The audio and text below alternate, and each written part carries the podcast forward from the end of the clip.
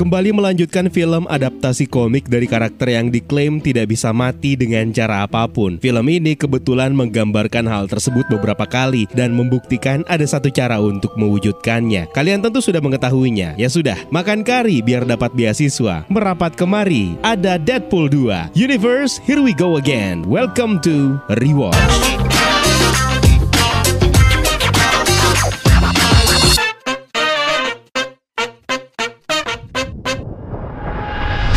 Film ini dirilis pada tahun dua ribu delapan belas, disutradarai oleh David Leitch dan dibintangi oleh Ryan Reynolds sebagai Wade Wilson alias Deadpool, juga berperan sebagai Cain Marko alias Juggernaut, serta berperan sebagai dirinya sendiri dalam post credit scene. Lalu ada Josh Brolin sebagai Nathan Summers alias Cable, Morena Baccarin sebagai Vanessa, Julian Dennison sebagai Russell Collins alias Firefist, Zazie Beetz sebagai Nina Thurman alias Domino, dan juga kembalinya Stephen Kapicic sebagai Peter Rasputin alias Colossus. Seperti biasa, sebelum kita mulai, kita harus kasih spoiler warning terlebih dahulu agar kalian bisa memaksimalkan cinema experience ketika pertama kali menyaksikan film yang satu ini. Dua tahun setelah kejadian film pertama, Deadpool terlihat putus asa dan mencoba bunuh diri dengan tidur di atas drum yang berisikan bahan bakar beroktan tinggi, lalu meledakkannya hingga tubuhnya pun terpisah menjadi beberapa bagian dan menghancurkan apartemennya. Apa alasannya Deadpool melakukan hal tersebut? Kita kembali ke enam pekan sebelumnya. Deadpool alias Wade Wilson kini menjadi pembunuh bayaran di seluruh dunia yang sedang mencoba memberantas sekelompok geng pembunuh bayaran maupun gembong narkoba seperti di Hong Kong, Sisilia, Beloxi, Osaka, dan di negaranya sendiri. Don't worry, please. Time out. Setelah melakukan aksinya, dia kembali ke rumahnya menemui Vanessa untuk merayakan anniversary mereka sambil bertukar hadiah. Vanessa memberikan Wade hadiah berupa alat penunda kehamilan yang selama ini dia gunakan dan akhirnya memutuskan segera memiliki anak. Tentu saja hal ini membuat Wade Wilson senang bukan main dan siap-siap untuk melancarkan aksinya memproduksi keturunan. Tiba-tiba Wade Wilson mendapatkan firasat buruk dan benar saja kelompok bersenjata gembong narkoba menyerang kamar mereka. Vanessa bersembunyi di balik sofa sementara Wade Wilson berusaha menghabisi kawanan bersenjata tersebut. Wade berhasil mengalahkan mereka namun tidak disangka satu orang lainnya datang. Wade berhasil membunuhnya namun sayang tembakan pria tersebut malah mendarat tepat di dada Vanessa hingga membuatnya tewas. Wade merasa sangat terpukul dan bergegas untuk mengejar pimpinan geng narkoba yang menyerang mereka hingga Wade menemukannya lalu memeluknya dan membiarkan biarkan mereka berdua ditabrak sebuah truk yang melaju kencang.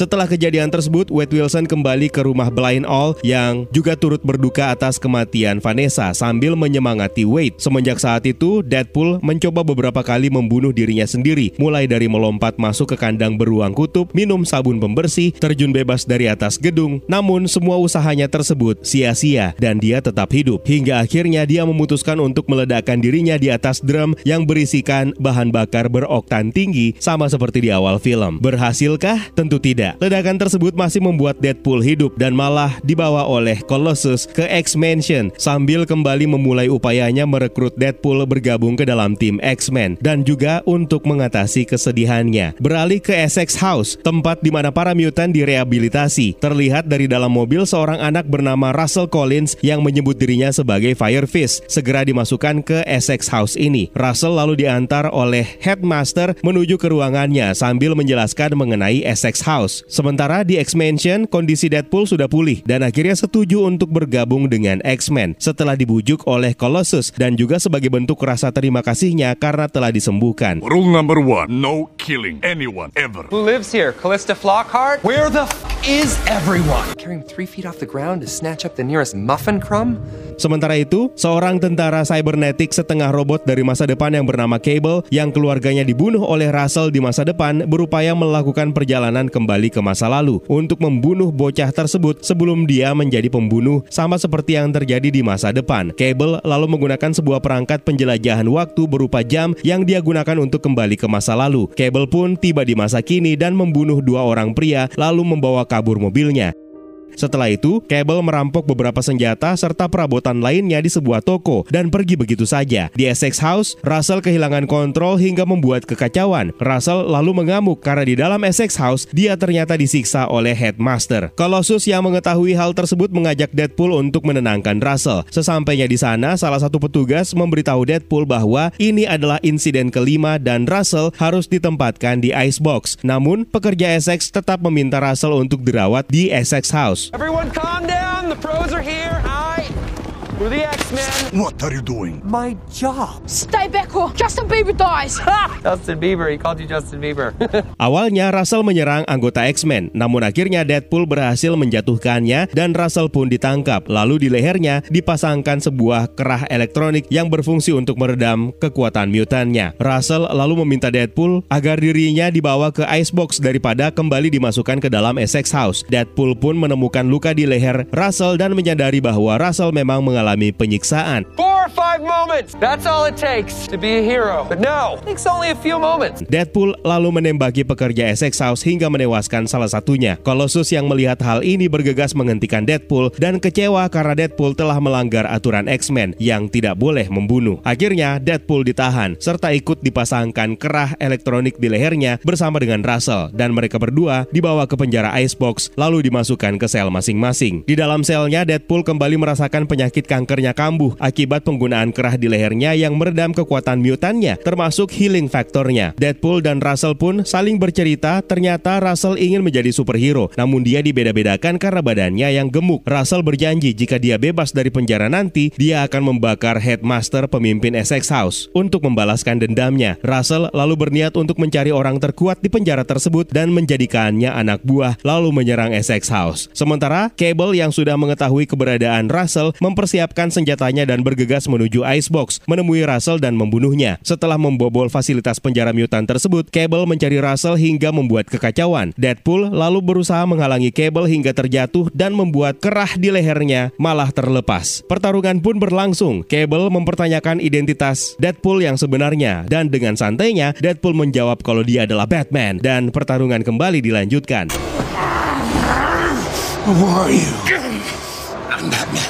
Deadpool berhasil melumpuhkan Cable dan meminta Cable untuk memberitahu siapa dirinya sebenarnya dan apa tujuannya hingga dia ingin membunuh bocil empat belas tahun. Cable pun menjelaskan bahwa dia sebenarnya berasal dari masa depan. Belum sempat menjelaskan semuanya, Cable kembali menyerang Deadpool. Cable sendiri keheranan kenapa Deadpool mau melindungi Russell. Namun, Deadpool mengatakan dia tidak peduli dengan Russell karena selalu membuatnya susah. Obrolan tersebut ternyata didengar oleh Russell hingga membuat Russell kecewa dan pergi meninggalkan Deadpool. Deadpool sendiri berhasil menarik pemicu granat milik Cable hingga meledak dan membuat mereka berdua terhempas keluar dari fasilitas hingga Deadpool terjatuh ke jurang. Deadpool lalu mendapatkan penglihatannya terhadap Vanessa yang memberinya petunjuk untuk menjadi orang yang lebih baik untuk menyelamatkan seorang anak sebagai penebus kesalahannya. Deadpool pun akhirnya teringat dengan Russell dan kembali ke kesadarannya. Setelah kejadian tersebut, Deadpool menemui Weasel dan menceritakan mengenai Russell. Deadpool ingin menyelamatkannya. Weasel lalu memberitahu bahwa para mutant akan dipindahkan ke penjara yang lebih ketat. Deadpool pun akhirnya berinisiatif membentuk timnya sendiri. What's your superpower? Courage. That's adorable. Sementara di penjara para mutant, terlihat Russell duduk sambil membawa sarapannya. Ketika mutant lainnya berkelahi, penjaga pintu tahanan mutant terbesar di tempat tersebut mencoba mengamankan situasi. Secara diam-diam, Russell memanfaatkan situasi tersebut untuk masuk ke tahanan mutant terbesar, lalu memberinya makanan dan berharap menjadi rekan satu timnya untuk menguasai dunia. Russell lalu memukul pintu tahanan dan dibalas oleh mutant terbesar di balik pintu tersebut, yang mana itu merupakan sebuah kode untuk membebaskan diri keesokan hari.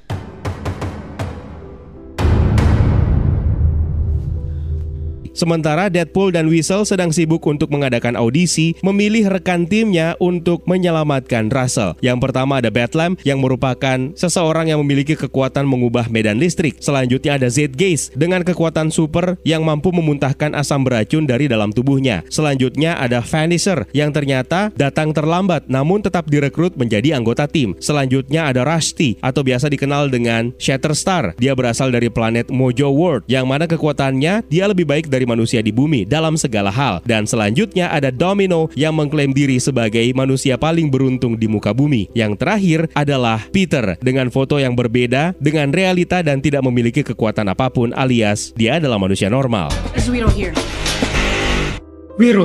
power you want to tell us about? I live in a mountain for seventeen years. No phone. Keesokan harinya, para mutan akhirnya dipindahkan ke fasilitas yang lebih ketat. Sementara Weasel disandera oleh Cable dan memberitahukan semua rencana Deadpool serta tujuan para mutan yang akan dipindahkan. Di lain tempat, Deadpool beserta anggota timnya menyusun rencana untuk menyelamatkan Russell dan timnya tersebut dinamakan X-Force. Deadpool bersama X-Force pun melakukan aksinya terjun dari pesawat dengan menggunakan parasut. Namun konyolnya, dari beberapa anggota X-Force hanya satu yang tersisa, yaitu Domino. Sementara yang lainnya mati konyol dengan mengenaskan.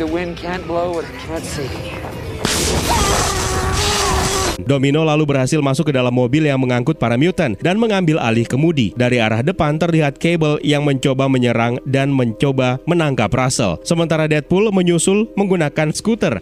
Cable berhasil naik ke atas mobil untuk menemukan Russell, namun dia dihalangi oleh Domino hingga pertarungan pun terjadi. Sementara Russell di dalam selnya mencoba kabur. Ketika Domino hendak ditembak oleh Cable, Deadpool berhasil menggagalkannya dan meminta Domino kembali menyetir mobil. Sementara Deadpool menghadapi Cable. Sialnya, rem mobil tersebut malah tidak berfungsi. Di sisi lain, Russell berhasil membuka selnya dan bergegas menghampiri rekan satu timnya, yaitu mutant tahanan terbesar yang ternyata adalah Juggernaut. Russell akhirnya berhasil membebaskan Juggernaut dan mereka pun mencoba kabur dengan memukul jalanan hingga membuat kekacauan.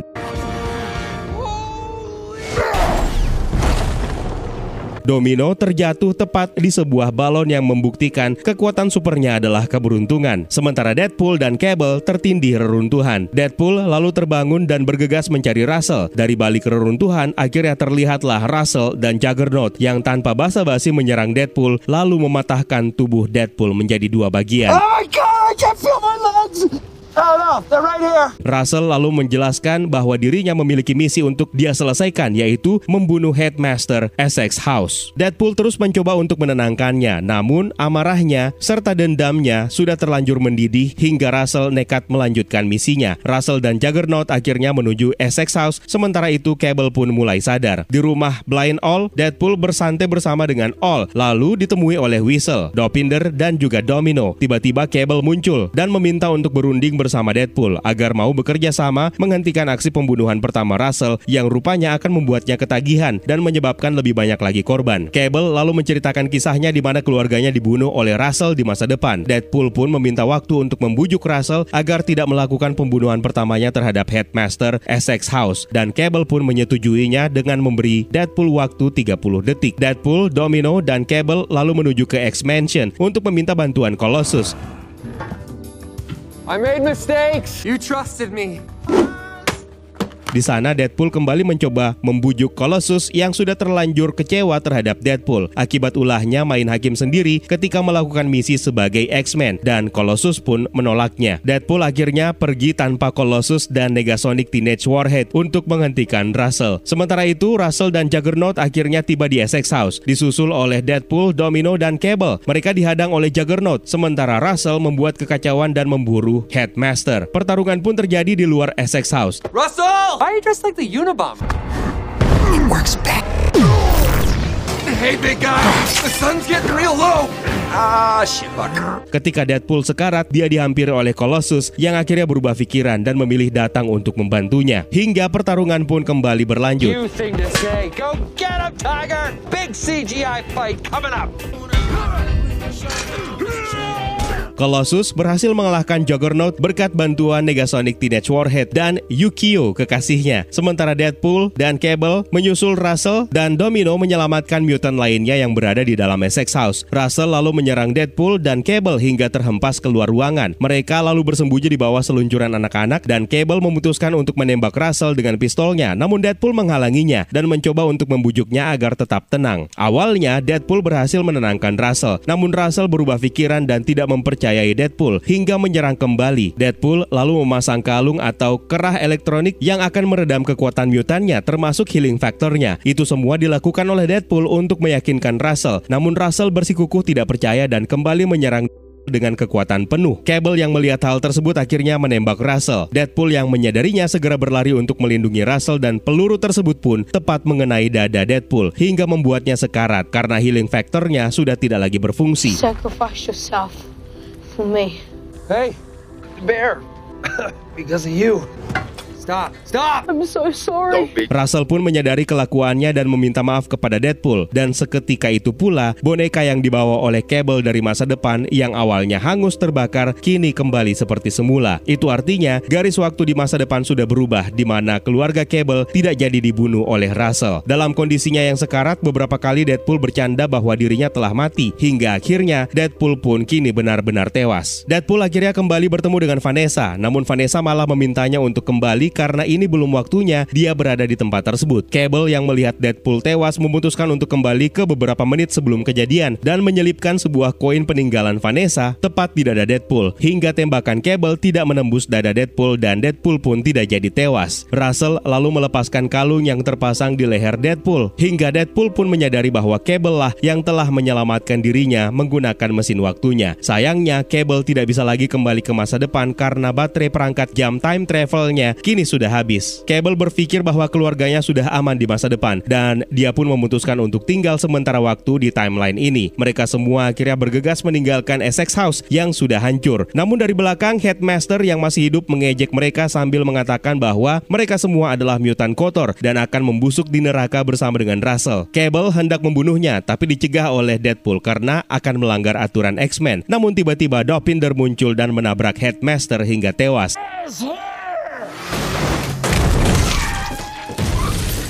Dopinder lalu keluar dari taksinya dan bangga atas aksinya tersebut. Sementara Negasonic Teenage Warhead dan Yukio mengantarkan anak-anak mutant ke X-Mansion. I'm gonna miss him. He seemed great. Wow! Dalam mid-credit scene, terlihat Negasonic dan Yukio memperbaiki mesin waktu milik Cable dan memberikannya kepada Deadpool untuk menyelamatkan Vanessa di masa lalu dan rekan satu timnya yaitu X-Force. Deadpool juga menembak Deadpool versi pendahulunya dalam film X-Men Origin Wolverine yang dianggap gagal oleh fans di dunia nyata. Dan tentu saja dia kembali ke masa lalu untuk membunuh Ryan Reynolds yang sedang mempertimbangkan untuk membintangi film Green Lantern yang sampai saat ini dianggap sebagai film superhero terburuk di era modern. Padahal lebih buruk remake-nya Fantastic Four sih. Dan terakhir dia kembali ke masa lalu untuk menemui seorang bayi yang ternyata bayi itu adalah Adolf Hitler kecil.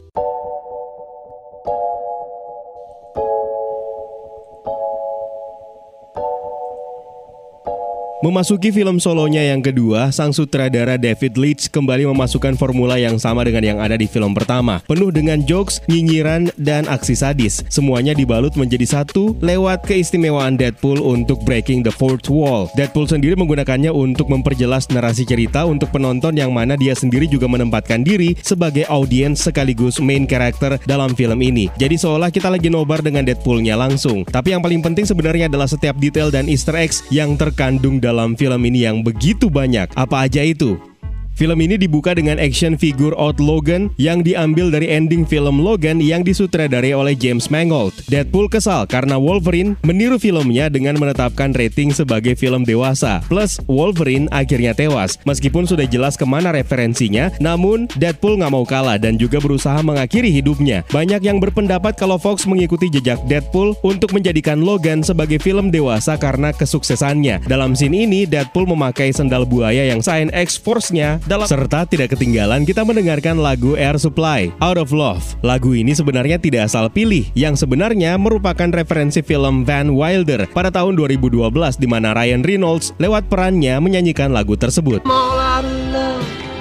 I'm so lost without you. Awal film ini memperlihatkan kita Deadpool mencoba bunuh diri dengan meledakkan dirinya hingga membuat tubuhnya berhamburan, sementara kepalanya yang sudah terpisah malah nggak berhenti membacot. Ini sebenarnya merupakan callback ke komik, di mana salah satu inkarnasi Deadpool dalam komik adalah kepala zombie yang bisa berbicara di Earth dua satu empat sembilan. Dalam melaksanakan aksinya sebagai pembunuh bayaran, kita mendapati sebuah neon signboard dengan tulisan Cina yang sebenarnya artinya adalah Deadpool. Deadpool juga mendengarkan musik ketika menjalankan misi melalui Walkman yang merupakan callback ke film pertamanya. Deadpool juga menyebut nama Gale yang bisa jadi merupakan Easter eggs untuk Gale Simone yang merupakan salah satu penulis komik Deadpool. Sementara misinya di Sicilia, Deadpool meneriakkan kalimat "Do not go in there" yang merupakan referensi kalimat yang terucap dalam film Ace Ventura yang diperankan oleh Jim Carrey. Do not go in there.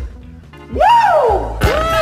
Do not go in there. Deadpool dan Vanessa sendiri akhirnya sepakat untuk memberikan nama anak mereka nanti dengan nama Kevin. Kevin with a K. No. Yang tentu saja ini merupakan Easter eggs yang mengulang Easter eggs yang sama untuk bos Marvel Kevin Feige yang sekarang sudah menjadi bos benerannya Ryan Reynolds. Salah satu nama yang Wade usulkan adalah Connor. Connor? That's a boy. Yang merupakan penghargaan yang dimasukkan ke dalam film oleh Ryan Reynolds kepada Connor McGrath, seorang anak berusia tiga belas tahun yang meninggal karena kanker. Sementara itu, Deadpool atau Wade Wilson juga sempat bercanda kalau dia berhenti bertarung dengan seorang pria karena nama ibu mereka sama. Ini sudah tentu mengejek film yang kalian kenal, kan? Save Martha. Hadiah anniversary Wade untuk Vanessa adalah sebuah koin atau token yang sebenarnya merupakan callback momen pertama kali Wade Wilson dan Vanessa berkencan. Koin ini sendiri juga memainkan peran penting dalam film ini yang dipakai oleh Cable untuk menyelamatkan nyawa Deadpool dari kematian. Deadpool juga menyebut film keduanya ini sebagai tipikal film keluarga sambil menyebut beberapa judul film seperti The Lion King dan Shaw Seven. Deadpool two is a family film. Yang mana sebenarnya ini adalah ejekan untuk Disney yang menawarkan film keluarga namun menampilkan kematian tragis di dalamnya. Deadpool juga masih setia menggunakan jam tangan Adventure Time-nya, sama seperti yang ada dalam film pertama. Ini semakin menegaskan kalau Deadpool sebenarnya ngefans dengan film kartun yang tayang di Cartoon Network ini. Eh bener gak sih? Deadpool juga terlihat menyaksikan sebuah film yang berjudul Yentl yang dirilis pada tahun seribu sembilan ratus delapan puluh tiga. Bukan asal pilih, film ini menampilkan Barbra Streisand yang merupakan ibu tiri dari Josh Brolin, pemeran Cable dalam film ini. Kita juga diajak untuk fokus mendengarkan lagu Papa Can You Hear Me dalam film tersebut. Dan Deadpool nggak salah, nadanya memang mirip dengan salah satu theme song Frozen, Do You Wanna Build a Snowman? Papa, can you hear me? Do you wanna build a snowman? Sementara Josh Brolin sendiri kita kenal memainkan perannya sebagai Thanos di M C U. Di film ini Deadpool mengejeknya dengan kalimat "Zip it, Thanos." Zip it, Thanos. We have a deal and you fuck. Perhatikan juga iklan yang ada di atas taksi Dopinder yang bertuliskan Alpha Flight. Alpha Flight sendiri merupakan komik spin-off X-Men di mana mereka adalah tim superhero asal Kanada yang memulai debutnya di X-Men isu nomor seratus dua puluh yang dirilis pada bulan April tahun seribu sembilan ratus tujuh puluh sembilan. Kecintaan Deadpool terhadap Kanada yang terus ter-highlight di film pertama juga terus terungkap dalam film ini, di mana lokasi Icebox yang sebenarnya adalah terletak di Kanada. Opening credit scene dari film ini sebenarnya terinspirasi dari opening film James Bond. Bahkan soundtrack film ini yang dibawakan oleh Celine Dion malah sebenarnya bergenre sama seperti soundtrack yang dibawakan oleh Adele, Skyfall. Sementara scene Deadpool bermandikan peluru terinspirasi dari film Flashdance. Salah satu kredit juga terlihat ketika Deadpool memberikan penghormatan kepada salah satu box office garapan sutradara David Leitch. Dia dikreditkan sebagai salah satu orang yang membunuh anjing John Wick. Masih ingat ketika Deadpool memberitahu Al di film pertama dengan mengatakan bahwa dia menyembunyikan banyak kokain dan obat untuk kebutaan di apartemen milik Al di film pertama. It's about one hundred sixteen kilos of cocaine buried somewhere in the apartment, right next to the cure for blindness. Ternyata dia tidak sedang bercanda karena Deadpool akhirnya mengambil simpanan tersebut di sequel ini. Ketika Deadpool meledakkan diri, Colossus akhirnya datang dan membawanya ke X-Mansion. Di sana, Deadpool bermain-main menggunakan kursi roda Profesor X. Di antara sejumlah frame foto yang tergantung di X-Mansion ini, kita bisa melihat foto Abraham Lincoln dan juga Barack Obama. Kita juga akhirnya melihat kembalinya Negasonic Teenage Warhead dengan potongan rambut barunya, tapi dia tidak sendiri karena dia sekarang punya pacar, yaitu Yukio. Nah, mereka mereka adalah pasangan sejenis. Sementara untuk karakter Yukio sebenarnya sudah pernah dimunculkan dalam film The Wolverine, namun dimainkan oleh aktris yang berbeda. Entahlah karakter ini apakah dimaksudkan sama atau tidak. Masih ingat juga di film pertama Deadpool mengejek studionya sendiri yang tidak punya budget yang banyak untuk menampilkan banyak karakter X-Men yang lain, hingga membuat X-Mansion malah terasa seperti bangunan kosong. It's funny that I only ever see two of you. It's almost like the studio couldn't afford another X-Men. Where the f is everyone? Di film kedua ini, akhirnya kita bisa melihat X-Mansion beneran terisi, di mana ada Professor X yang diperankan oleh James McAvoy, Beast yang diperankan oleh Nicholas Hoult, Quicksilver yang diperankan oleh Evan Peters, Scott Summer, Storm, dan Nightcrawler, yang mana karakter X-Men ini adalah versi dari X-Men Apocalypse. Meski mereka terlihat menghindar dari Deadpool, ejekan Deadpool tidak berhenti sampai di situ saja. Professor X yang kita lihat di sini adalah versi James McAvoy yang melakukan penampilan cameo-nya. Tapi ketika Deadpool bermain-main dengan Cerebro, dia malah merasa mencium aroma Patrick Stewart. Deadpool masih belum berhenti memperdebatkan kedua versi Professor X ini. Kita pada akhirnya bertemu dengan Cable, yang dalam komik nama aslinya adalah Nathan Summers. Pertama kali debut di komik New Mutants isu nomor delapan puluh tujuh. Dia sebenarnya adalah anak dari Jean Grey dan Scott Summers. Menariknya di komik, Cable diceritakan mendapatkan kekuatannya setelah terinfeksi sebuah virus tekno-organik yang membuatnya mendapatkan bagian tubuh cybernetik. Cable juga juga diceritakan menjadi leader X-Force. Sementara di film ini, Deadpool lah yang membentuk hingga merekrut anggotanya yang nanti akan kita bahas. Boneka beruang yang dibawa oleh Cable sebagai kenang-kenangan putrinya yang telah meninggal di masa depan mengingatkan kita kepada cerita karakter tersebut dalam komik. Boneka tersebut sebenarnya adalah milik Hope Summers. Hope ini adalah mutant yang diadopsi oleh Cable dalam komik yang merupakan satu-satunya mutant yang lahir setelah kejadian House of M, di mana Scarlet Witch memusnahkan semua mutant. Ketika Deadpool bertemu dengan Cable untuk pertama kalinya, Deadpool menyebutnya sebagai orang tua pemarah dengan lengan Winter Soldier. Ini wajar karena lengan Cable memang terlihat mirip dengan lengan cybernetiknya Bucky Barnes. Tidak cuma itu, Deadpool juga kembali menyinggung franchise D C E U karena menganggap karakter Cable terlalu dark dan mungkin dia dianggap cocok dengan D C E U yang awalnya memang disajikan dengan dark. You're so dark. From the D C universe. Tapi sekarang tidak lagi. Dalam menjalankan misinya sebagai X-Men, Deadpool dihajar oleh Firefist hingga menembus sebuah jendela di mana ada seorang anak yang sedang menikmati serealnya. Dia lalu mengambil paket sereal tersebut dan menandatanganinya, yang ternyata kotak sereal itu memiliki gambar Wolverine yang diperankan oleh Hugh Jackman dari X-Men Origins The Wolverine. Di scene ini, Deadpool juga akhirnya melakukan superhero landing sendiri. Superhero landing coming up. Salah satu adegan ikonik yang sampai sekarang akhirnya menjadi meme.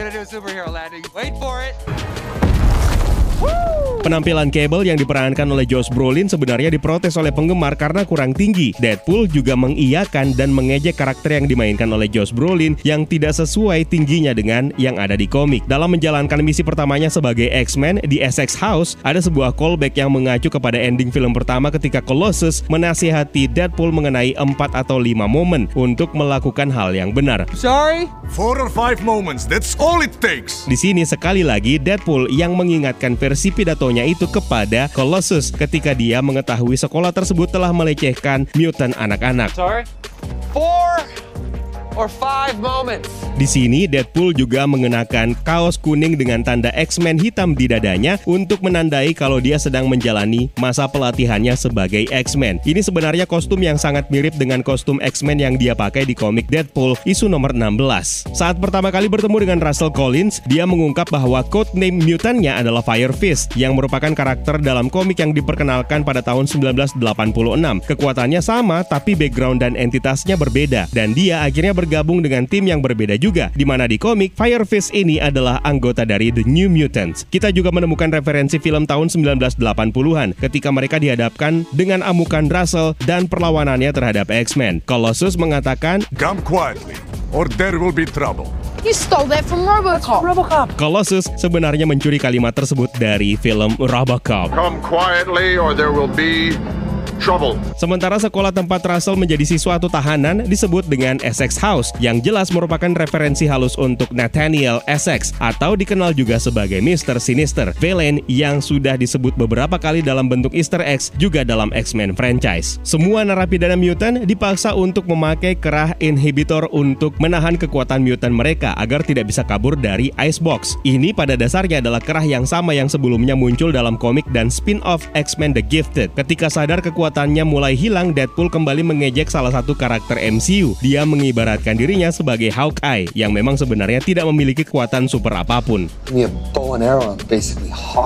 Bersama dengan Deadpool dan Russell dan beberapa mutant lainnya, Icebox ini juga ternyata menampung Black Tom Cassidy, seorang villain dari komik yang dapat mengontrol materi tanaman dan menembakkan ledakan energi. Sayangnya, kita tidak bisa melihat kemampuan dan kekuatannya itu karena kerah inhibitor di lehernya. Dia juga sering bekerja sama dengan Juggernaut dalam komik. Juggernaut sendiri akhirnya muncul dan bergabung bersama Firefist. Namanya adalah Cain Marko. Juggernaut memberitahu Russell bahwa helmnya dirancang untuk menjauhkan saudara tirinya dari kepalanya, lalu menyebut dia menggunakan kursi roda. Ayah Cain Marko sebenarnya memang merupakan ayah tiri dari Profesor X atau Charles Xavier. Charles sendiri adalah saudara tirinya dan helm Cain memang dirancang untuk melindungi dirinya dari pengaruh Profesor X, sama seperti yang dilakukan oleh Magneto. Ketika Deadpool dan Weasel mengumpulkan tim X-Force, karakter pertama yang mereka rekrut adalah Bedlam yang diperankan oleh Terry Crews, yang merupakan anggota X-Force dari komik, di mana kekuatannya memungkinkan dia untuk merasakan energi dan menghasilkan bidang bioelektromagnetik. Zeitgeist diperankan oleh Bill Skarsgård, adalah anggota X-Force dari komik untuk tim kedua, dan kekuatannya dapat memuntahkan cairan asam dari mulutnya. Dia memiliki tato di lengannya dengan nomor seratus enam belas. Sebenarnya ada alasannya, karena dia pertama kali muncul di komik X-Force isu nomor seratus enam belas yang dirilis pada bulan Juli tahun dua ribu satu. Ada anggota khusus dari tim X-Force yang tidak terlihat yang dikenal dengan nama Vanisher. Nice, right? Kita tidak bisa melihatnya sampai saat-saat terakhirnya yang ternyata diperankan oleh Brad Pitt. Di komik, dia bertemu dengan X-Force setelah event House of M. Lewis Tan di sini juga berperan sebagai Shatterstar, alien yang mengungkapkan bahwa dia berasal dari Mojo World, sama seperti di komik. Dia juga menjadi anggota X-Force. Lewis Tan sendiri belakangan terkenal lewat perannya sebagai karakter baru di franchise Mortal Kombat sebagai Cole Young. Tim X-Force pertama milik Deadpool ini tidak berjalan dengan baik, dan mereka semuanya terbunuh hanya dalam beberapa menit, selain Domino yang diperankan oleh Zazie Beetz yang menggunakan kekuatan keberuntungannya untuk kabur. Dia juga ada di komik dan jelas karakter ini jauh lebih terkenal daripada anggota X-Force lainnya. Cara mereka mati sebenarnya juga meniru apa yang terjadi di komik ketika versi baru dari tim tersebut diperkenalkan. Dalam komik X-Force isu nomor seratus enam belas, hampir semua karakter tim tersebut terbunuh. Dalam adegan penyerangannya di jalan raya, Deadpool terlihat mengendarai sebuah skuter. Jelas ini merupakan pemandangan yang tidak asing dalam buku komiknya di Deadpool Deadpool isu nomor enam puluh delapan, dan akhirnya kita mendapatkan penampilan cameo Stan Lee melalui sebuah mural di sebuah dinding. Memang inilah pertama kali film adaptasi komik Marvel yang tidak lagi menampilkan Stan Lee secara fisik. Deadpool memaksa Cable pada satu titik untuk mengatakan, "Russell Collins, hands off that kid, John Connor." Jelas ini mengacu kepada franchise Terminator. Girls, you know John Connor? No. Bukan hanya itu saja, ada referensi Terminator lainnya di Deadpool dua ini, ketika Cable muncul sama seperti T delapan ratus. Dia tiba melalui perjalanan waktu, dan hal pertama yang dilakukan oleh Cable adalah menyerang sekelompok redneck dan mencuri mobil mereka, seperti yang dilakukan oleh Arnold Schwarzenegger di film Terminator Judgment Day, ketika dia melawan para bikers dan mencuri sepeda motor mereka. Cable juga sama sopannya dengan robot pembunuh itu. Kita juga bisa melihat repetisi salah satu adegan terbaik Wade Wilson di X-Men Origins, ketika Deadpool memutar pedangnya untuk memblokir tembakan peluru Cable. Upayanya berhasil, tapi kurang sempurna di sini. Tapi jelas ini adalah penghormatan untuk film tersebut. Sampai peluru yang dipotong menjadi dua juga ada. Setelah Juggernaut mematahkan tubuh Deadpool menjadi dua, Deadpool harus beristirahat untuk menumbuhkan kembali kakinya. Wade terduduk di apartemennya bersama dengan Al, hanya dengan memakai kemeja tanpa celana yang membuat otongnya tersingkap. Dia menyebut dirinya mirip dengan Winnie the Pooh. Ketika Cable datang, Deadpool perlahan-lahan menjilangkan kakinya sama seperti yang dilakukan oleh Sharon Stone di film Basic Instinct. Tidak hanya itu, Deadpool lalu menyebut Domino sebagai Black Widow berkulit hitam. Black Black Widow. It's really just a sip of tea at this point. Zip it, Black Black Widow. I'm flowing. Tidak hanya sampai di situ untuk referensi film Avengers, karena ketika Deadpool menghadapi Juggernaut, Deadpool mencoba teknik Black Widow untuk menenangkan Hulk. Ya sudah pasti gagal lah. Hey big guy. Sun's getting real low.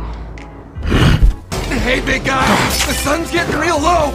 Ah, shit. Satu detail lainnya berasal dari franchise Spider-Man ketika Deadpool menyemangati Colossus yang sedang bersiap untuk menghadapi pertarungannya dengan Juggernaut. Dia menggunakan kalimat "Go get him, Tiger", you think to say, "Go get him, Tiger", yang merupakan kalimat ikonik yang keluar dari Mary Jane Watson dalam film Spider-Man kedua.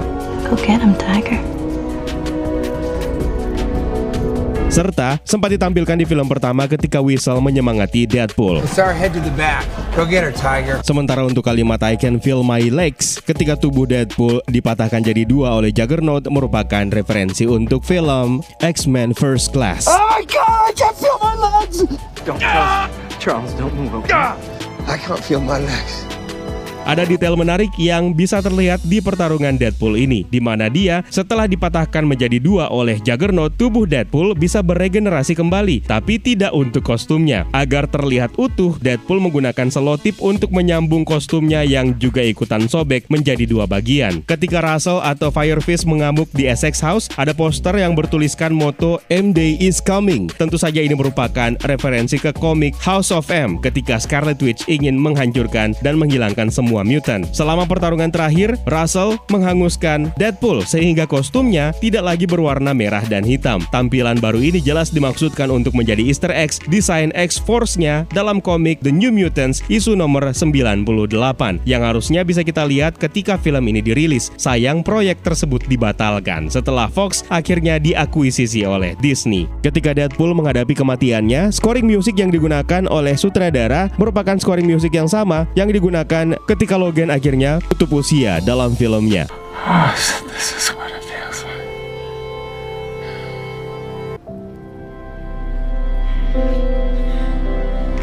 Nah, itu dia beberapa detail menarik yang terdapat dalam film ini. Saya yakin masih banyak detail lainnya yang masih belum saya ungkapkan. Kalau kalian tahu dan kalian mendapatkannya, jangan sungkan untuk tambahkan di kolom komentar di bawah ya, Universe. Terima kasih buat kalian yang sudah menonton dan juga terima kasih buat kalian yang sudah bergabung di membership community. It's time to sign out. My name is Eka. Stay safe and until next time.